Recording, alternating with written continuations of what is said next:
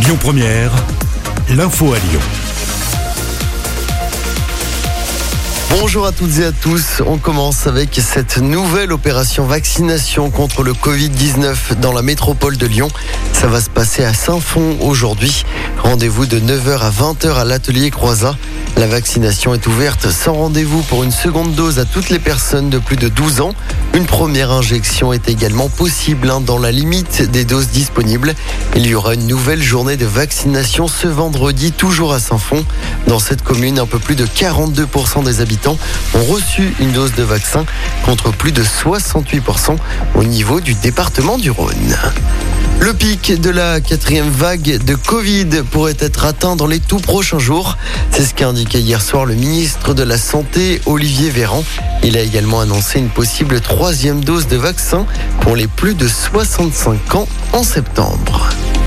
Dans l'actualité locale, un piéton grièvement blessé hier après-midi après avoir été renversé par une voiture.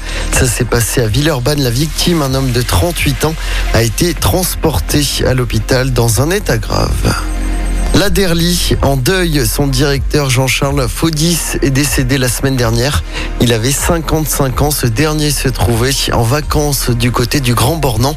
Il dirigeait l'agence pour le développement économique de la région lyonnaise depuis 2015. On passe au sport en football. C'est officiel. Shakiri s'est engagé hier à l'OL.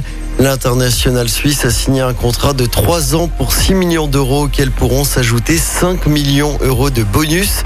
L'ancien ailier de Liverpool pourrait d'ailleurs disputer son tout premier match avec l'OL. Ce sera vendredi soir sur la pelouse du FC Nantes.